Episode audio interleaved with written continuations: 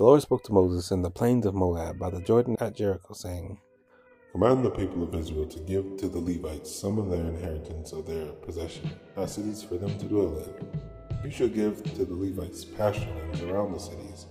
The cities shall be theirs to dwell in, and their pasture lands shall be for their cattle, and for their livestock, and for all the beasts. The pasture lands of the cities which you shall give to the Levites shall reach from the wall of the city outward a thousand cubits all around, and you shall measure outside the city. On the east side, two thousand cubits, and on the south side, two thousand cubits, and on the west side, two thousand cubits, and on the north side, two thousand cubits. The city being in the middle, this shall belong to them as a pasture land for their cities. The cities that you give to the Levites shall be six cities of refuge, where you shall permit the manslayer to flee. In addition to them, you shall give forty-two cities. All the cities that you give to the Levites shall be forty-eight, with their pasture lands. And as for their cities, you shall give from the possession of the people of Israel. From the larger tribes you shall take many, and from the smaller tribes you shall take few each in proportion to the inheritance that it inherits, shall give of its cities to the Levites.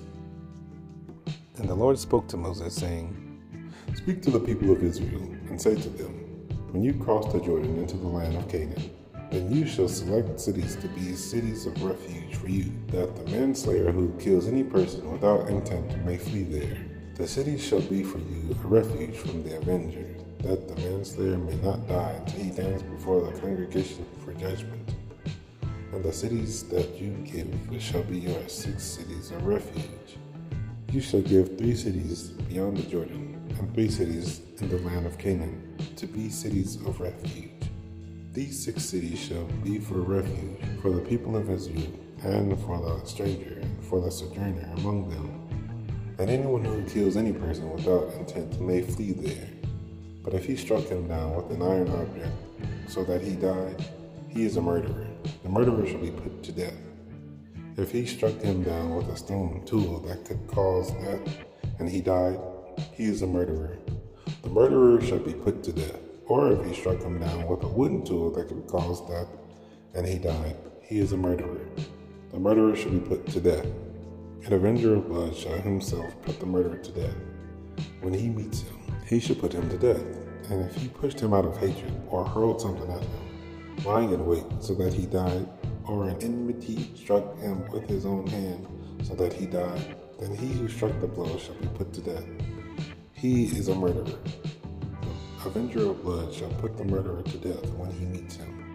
But if he pushed him suddenly without enmity, or hurled anything on him without lying in wait, or used a stone that could cause death, and without seeing him, dropped it on him so that he died, though he was not his enemy and did not seek his harm.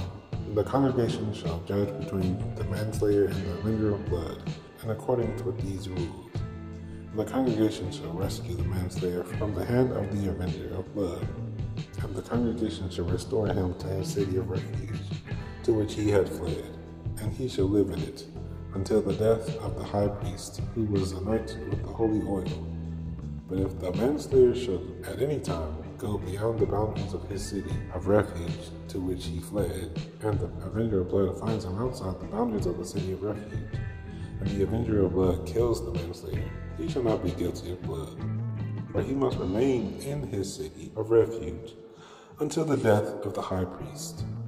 But after the death of the high priest, the manslayer may return to the land of his possession and these things shall be for a statute and a rule for you throughout your generation in all your dwelling places. If anyone kills a person, the murderer shall be put to death on the evidence of witness, but no person shall be put to death on the testimony of one witness.